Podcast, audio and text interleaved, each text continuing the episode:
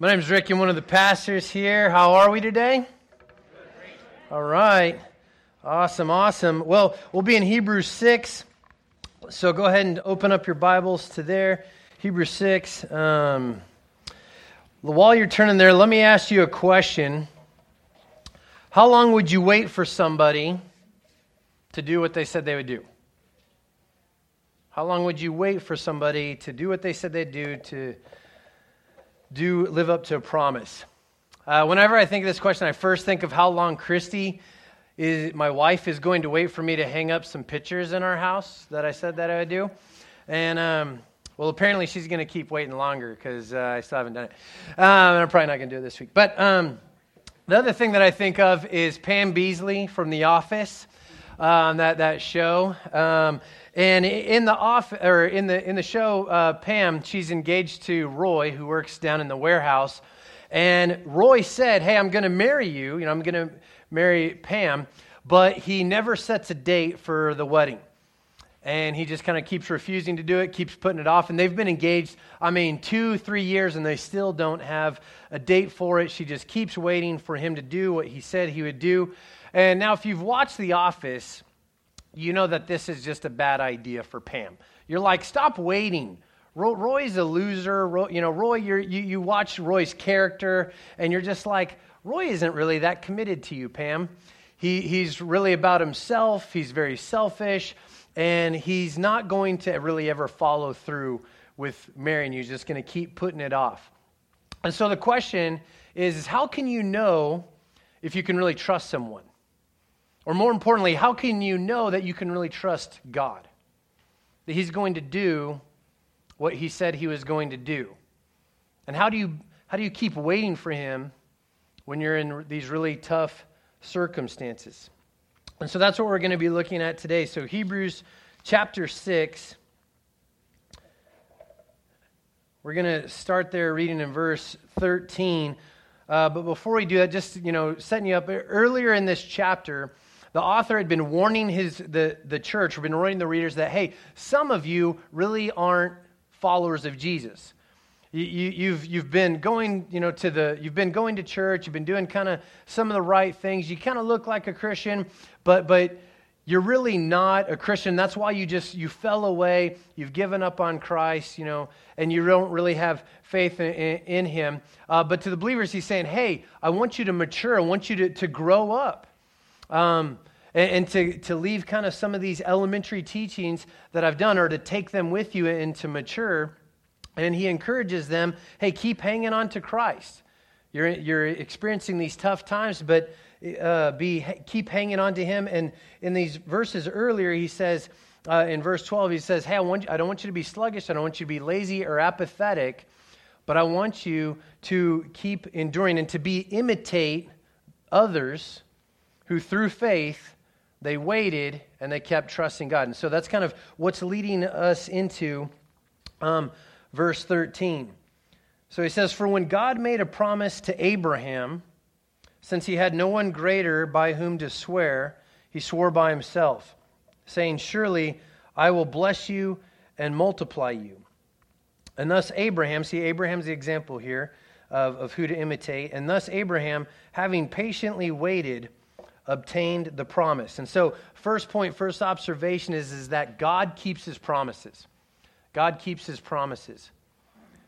And so, see, he, the author uses Abraham, one of these heroes of the faith, as, as this example of, of, hey, be patient, keep trusting God, keep following him. And, and God made this promise to Abraham in, in Genesis 12 and in Genesis 15. He makes this promise to Abraham and he says, Hey, I'm going to take you from where you live right now, and I'm going to take you to a different place, a new land, and I'm going to give you the land. I'm going to give you uh, offspring, and I'm going to multiply you, and you'll become the father of many, father of many nations.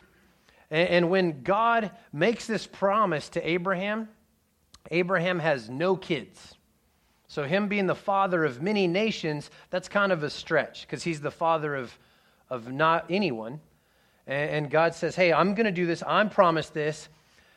And do you know how long it was before, when, when God made the promise to Abraham, how long it was before Abraham became the father of any? That gap was 25 years. And so when, when, when we read here that, that Abraham waited patiently, he waited 25 years, not to become the father of many, not to have, you know, multiple kids and then they have grandkids. That was how long Abraham waited to become the father of one kid. One kid. And, and actually, even when this happens, I mean, Abraham is, is really old. Even his wife, who, Sarah, who's a little bit younger than him, she was 90 years old. And so, I mean, it's practically impossible for her to even give birth or to become pregnant, but yet God delivers on his promise there. And then, after, after Isaac, his son, is born, he grows up uh, and, and he gets into his teenage years. And then God says, Hey, I want you now to take this, this son of promise, the one that I've promised you, the one that I've, I'm going to actually continue to multiply you so that you can become the father of many, of many nations. I'm going to multiply you through Isaac. I want you to take this one kid that I've given you, and I actually want you to sacrifice him and offer him up to me. And, and so Abraham trusts God.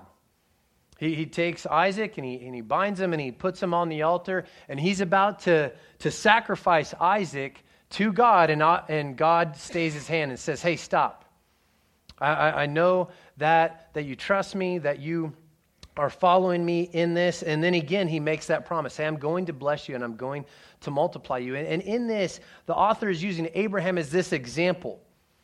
Abraham waited patiently for God to do what he said he would do, for him to become a father, for, for him to give him a kid. He, Abraham kept waiting, kept trusting God. But also, Abraham trusted God in a very trying circumstance. Abraham trusted God when God even told him, Hey, I want you to sacrifice your son to me. Abraham kept trusting God. And this is this example to us, and he's saying, Hey, be patient.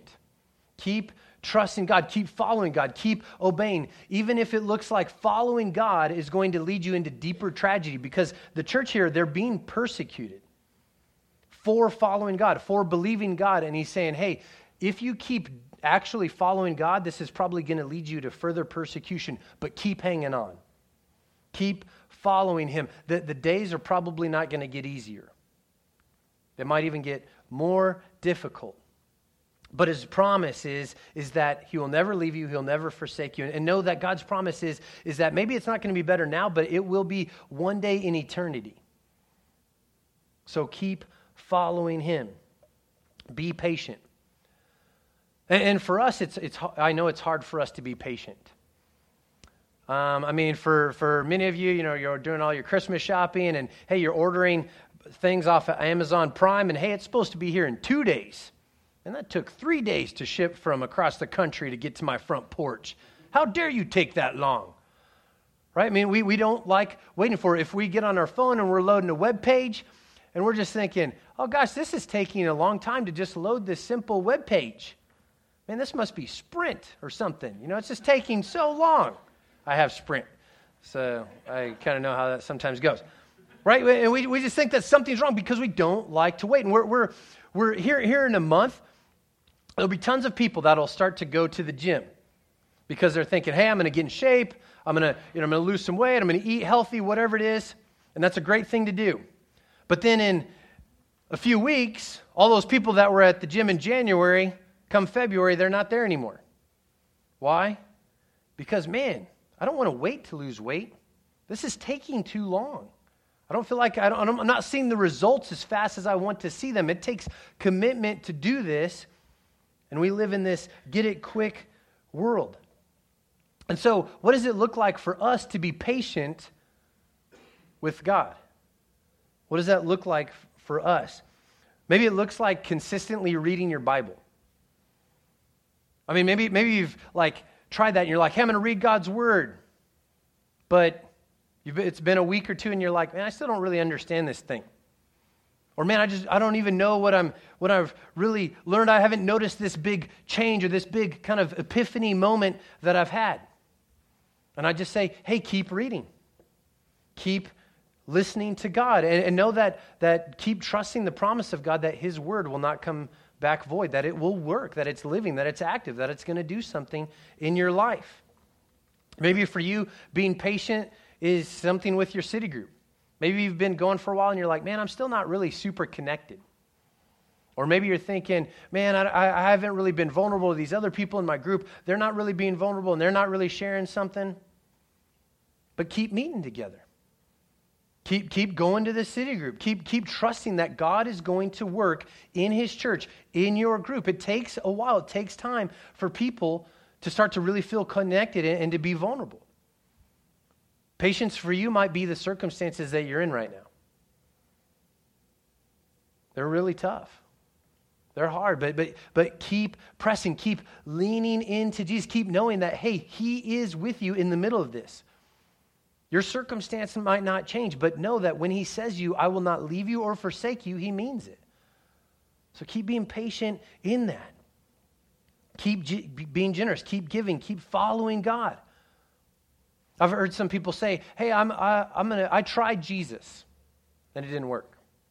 I don't really know exactly how you can try Jesus exactly, but usually when they say, hey, I tried Jesus and it didn't work, is what they usually mean is, hey, I tried Jesus, but he didn't fix all my stuff. He didn't make my life happy quick enough, didn't solve my problems. And the problem isn't that God took too long. The problem is, is that you will only keep trying Jesus if he does what makes you happy and he fixes your circumstances. People give up on Jesus because they think that Jesus is only good for what he can offer them. And maybe you're thinking, well, hey, that's not me. But, but again, just think how many times are you so quick to just say, hey, I prayed for a little bit and it didn't work? It didn't happen.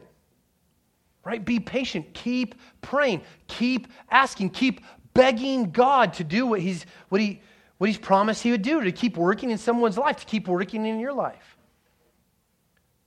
And the author, he, he's telling that to these people. Keep trusting, keep being patient. And I want you to notice, he doesn't offer up a change of circumstances to help them keep going. Hey, you, he doesn't say, hey, keep trusting God because he's going to, you know, don't worry, he's going to make it better soon. Hey, he'll make all this go away. He doesn't give them that. He doesn't say, hey, keep trusting God because your best life is right now.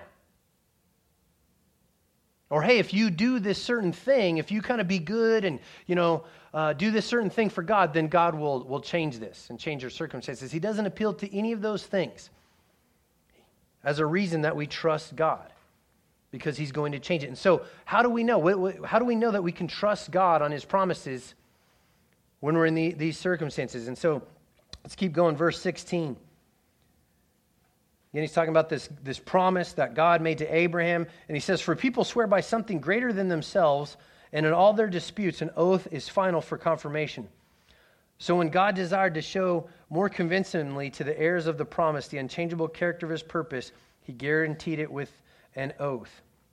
So that by two unchangeable things, in which it is impossible for God to lie. And so, so God made this promise to Abraham. He says, Hey, I'm going to bless you, I'm going to multiply you.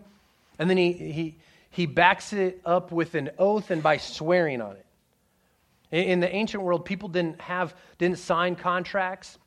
They would make an oath and they would appeal to someone of greater authority than them, saying, "Hey, th- th- this person that's more powerful than me will hold me accountable to it." Right? We kind of do the same thing with with contracts today.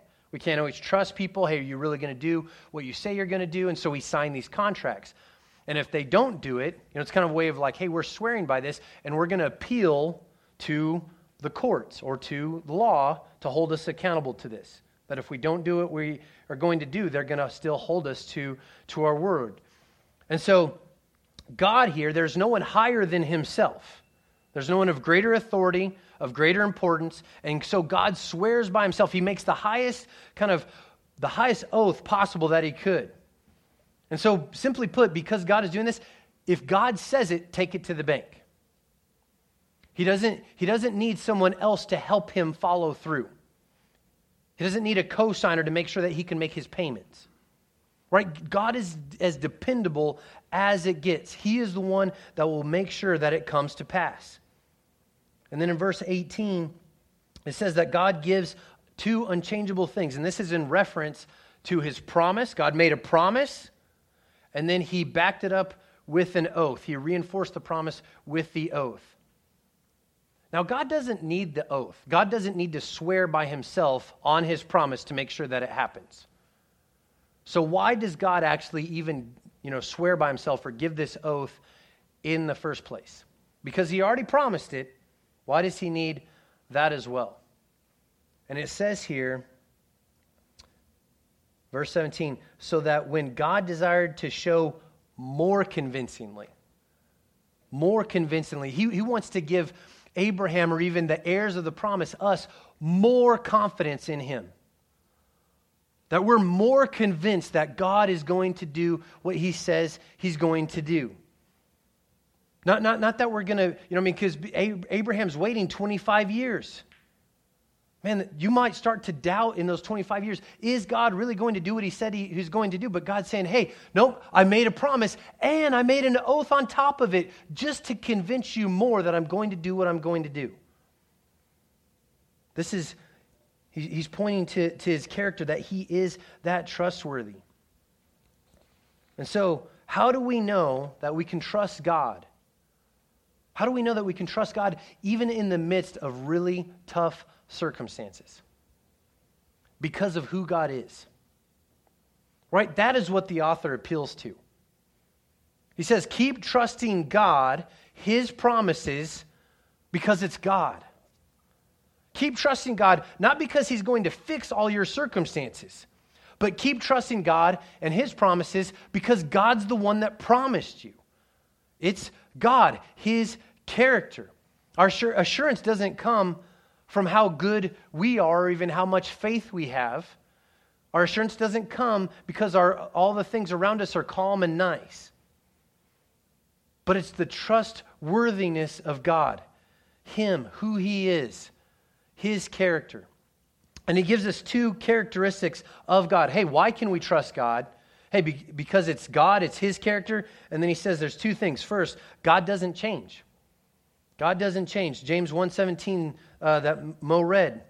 Every good and perfect gift is from above, coming down from the Father of lights, with whom there is no variation or shadow due to change. Everything around us changes. Everything around us varies. Nothing in life is really that consistent. Right? One, one day things are going great. The next day, not so much. One day, that person, they said, Man, I love you. But then a week later, they said they don't and they love someone else.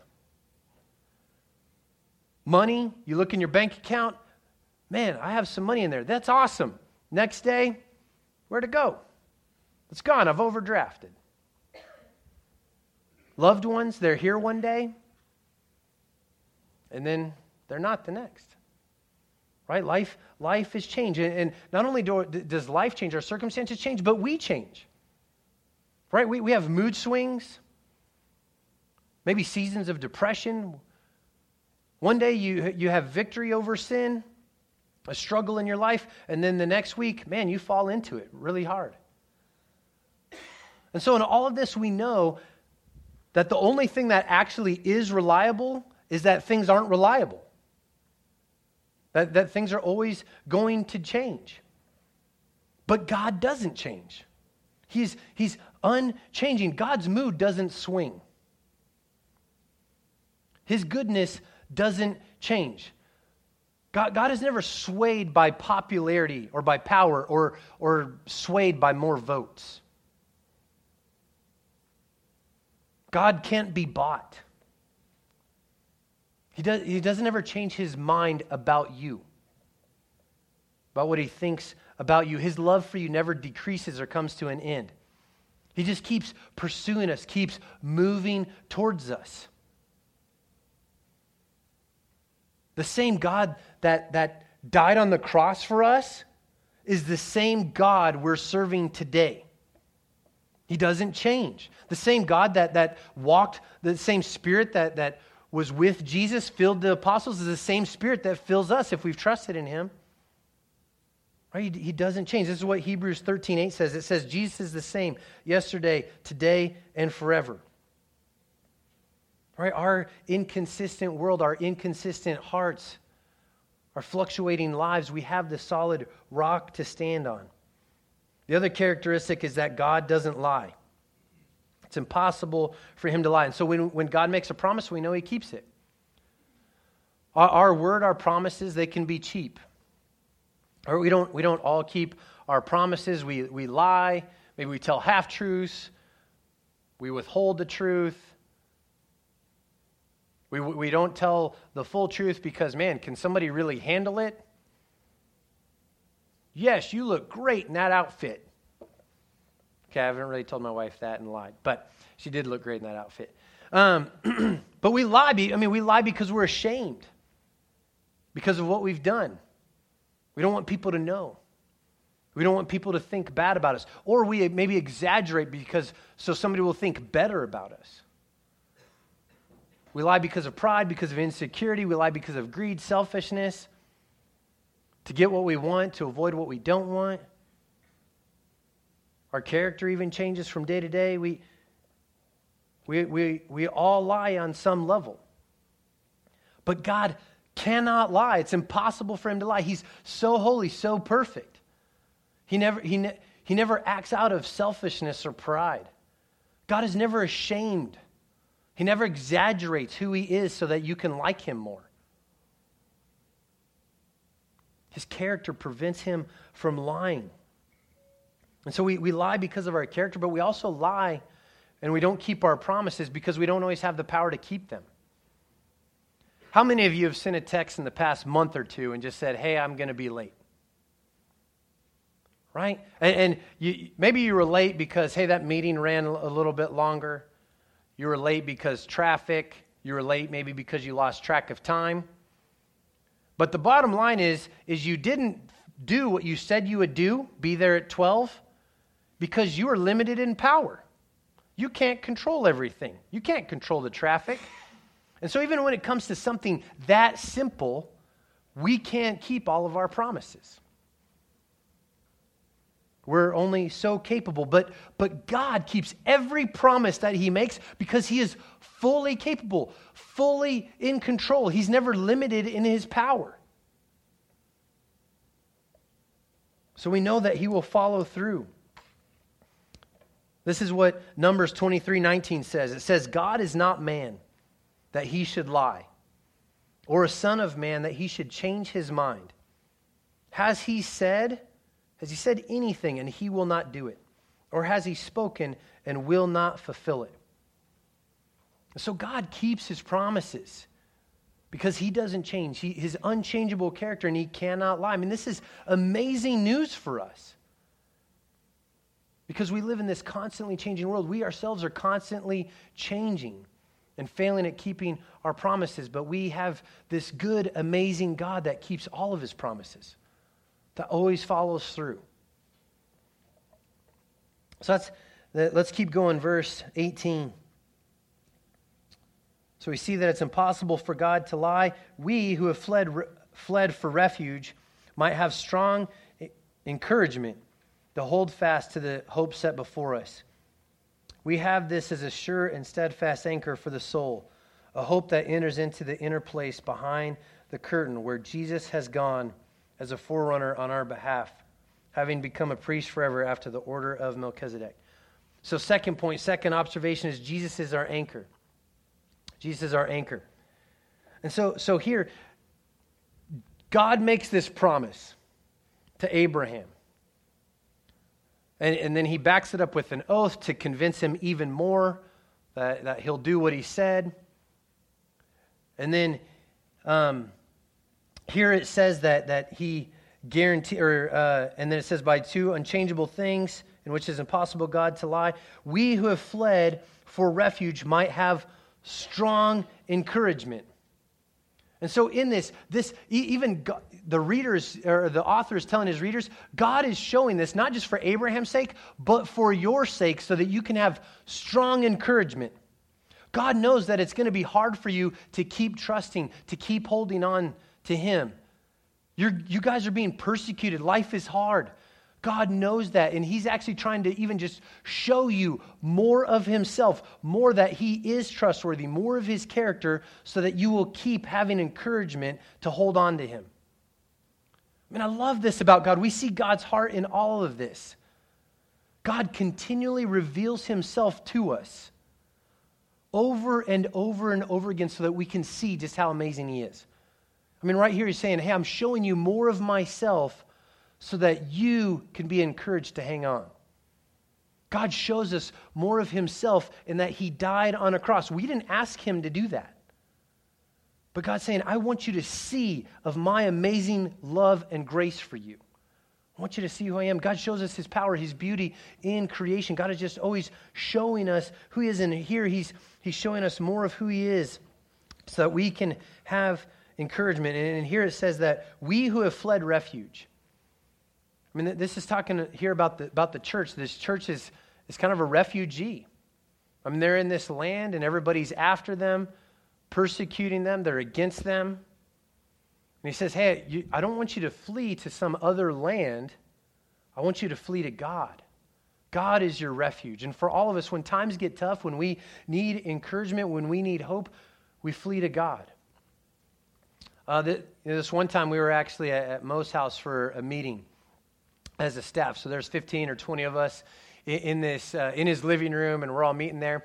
And then Colleen and Misha walk in, and I can tell this is this is taking Misha by surprise here. I mean, she's like two at the time, and it's like, whoa, whoa, whoa, what everybody's doing in my living room, and Misha, you mean you could tell she she's kind of scared. She's feeling uncomfortable in all of this, and her instinct just she just goes like this. She just keep an eye on us, and she just reaches up for Colleen, and Colleen picks her up.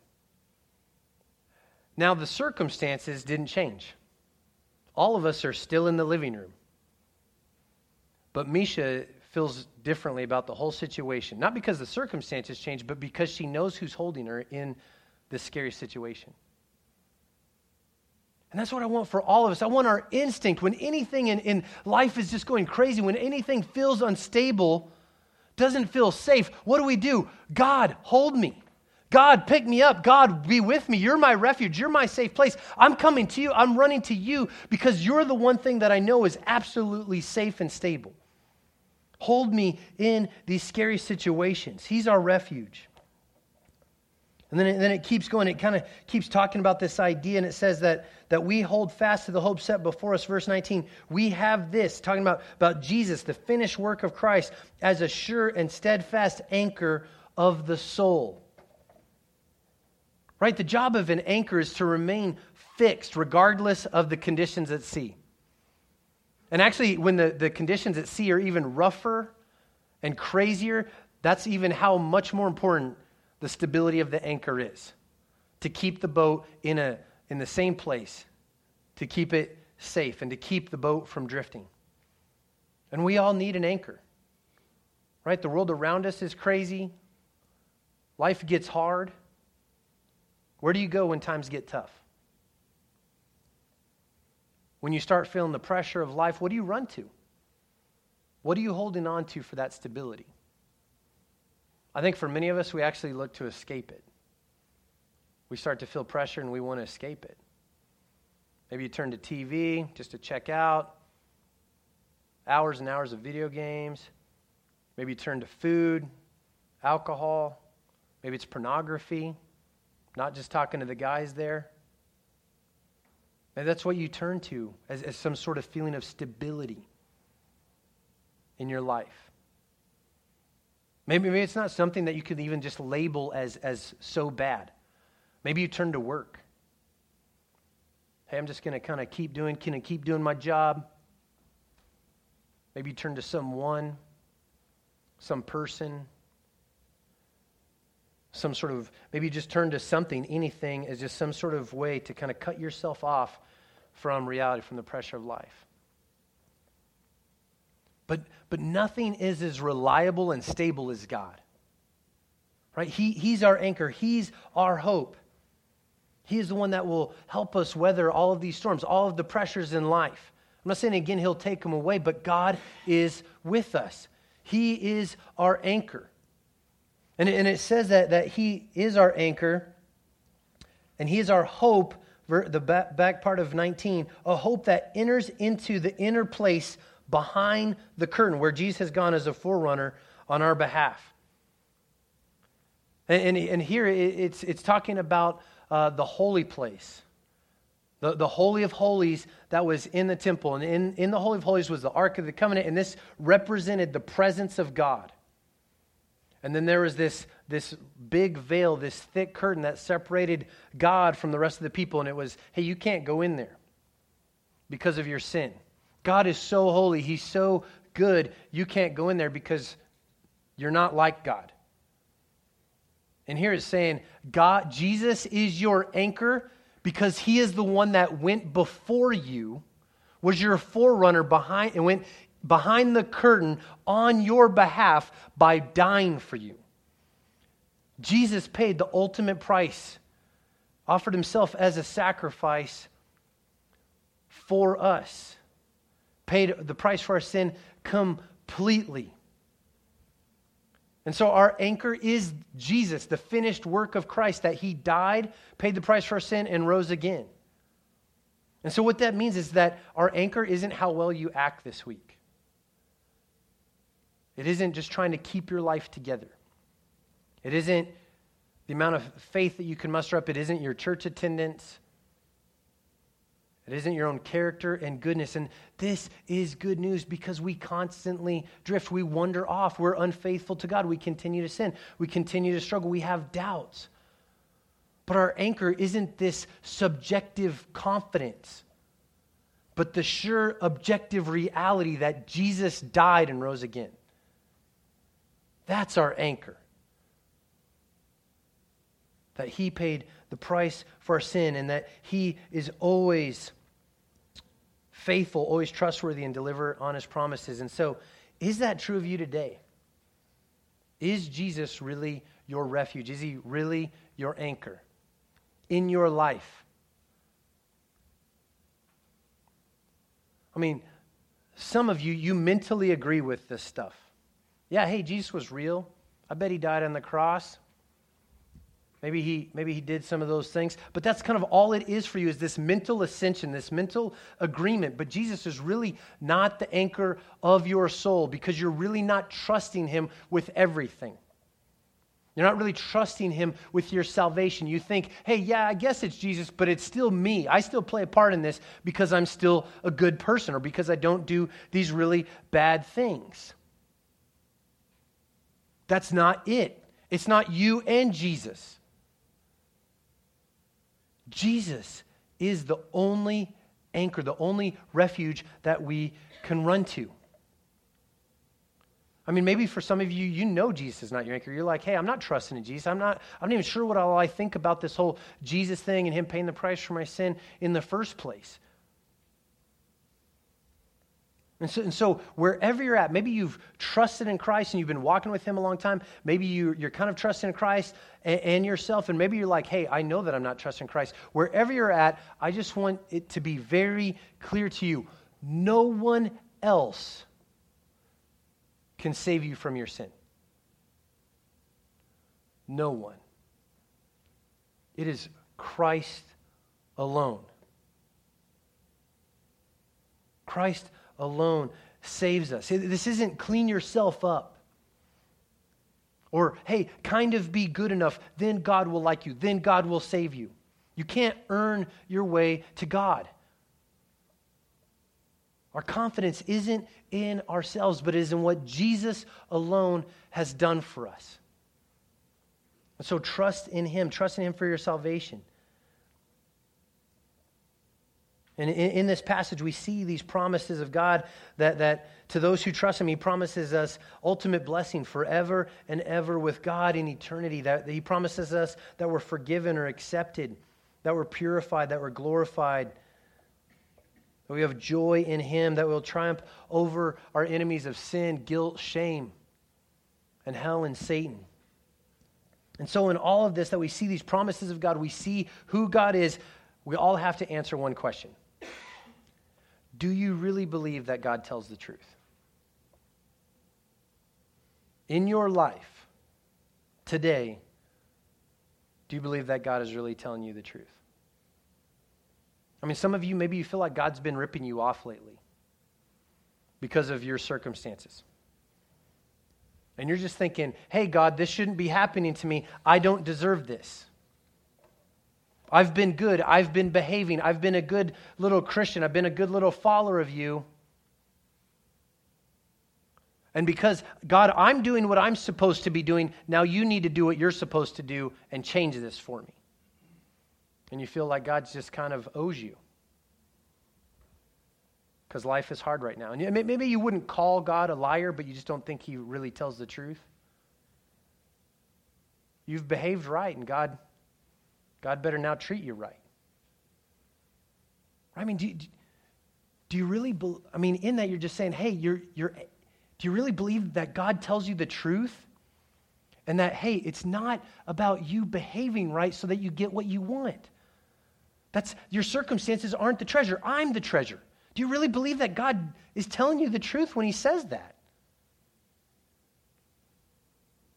Jesus isn't lying when he says that eternal life, real life, is to know God and the one you've sent, Jesus. God's word isn't lying when, when Paul says that he considers everything just garbage to the surpassing greatness of knowing Christ Jesus, his Lord. Right? Do do you believe that God is telling you the truth that the most wonderful, amazing thing for you right now, today, is to know Him? To know Jesus. And if so, do you, does your life reflect that? Are you, are you actually trying to pursue Jesus more in a closer relationship? By, by reading His Word, listening to God, by praying, having this conversation with God, by being with God's people and just helping encourage each other in Christ so that you can know God. Do you believe that God is telling you the truth when He says, In my presence, me, that's the fullness of joy? He isn't lying when he says that. Do you believe that God is telling you the truth that he will provide for you? Or that it's actually better for you to give than to receive? If so, does your life reflect that? I mean, do you, do you give generously? Do you give joyfully? Right? Your bank account, your checkbook will be a great indicator on if you believe if God is telling you the truth in that, if you're trusting Him. I mean, this is what Hebrews 13, 5 says. It says, Keep your life free from money and be content with what you have. For he, for God has said, I will never leave you nor forsake you. God isn't lying when he says that. He is better than money. God isn't lying when he says it's blessed for you to give than to receive because he knows you're going to actually be more happy, more fulfilled when you are giving of yourself, giving of your resources because you're not trusting in those things, you're trusting in Him. That you're not living for the things of this world, but you're living for Him. That you're okay, my stuff, my bank account doesn't own me. God, His kingdom is totally what I'm living for. God knows that the best investment of your life, of your money, isn't the things of this world, isn't a house, isn't, you know, a 401k plan, any of those things, because He says, hey, don't store up treasures for yourself on this earth. They will fade, moth and rust. They will destroy these things. They'll be gone. But store up yourself treasures in heaven where they will not fade, they will not be taken away. Is God telling the truth when He says that? That the best thing for you to invest in, the best thing for you to give to is the kingdom of God?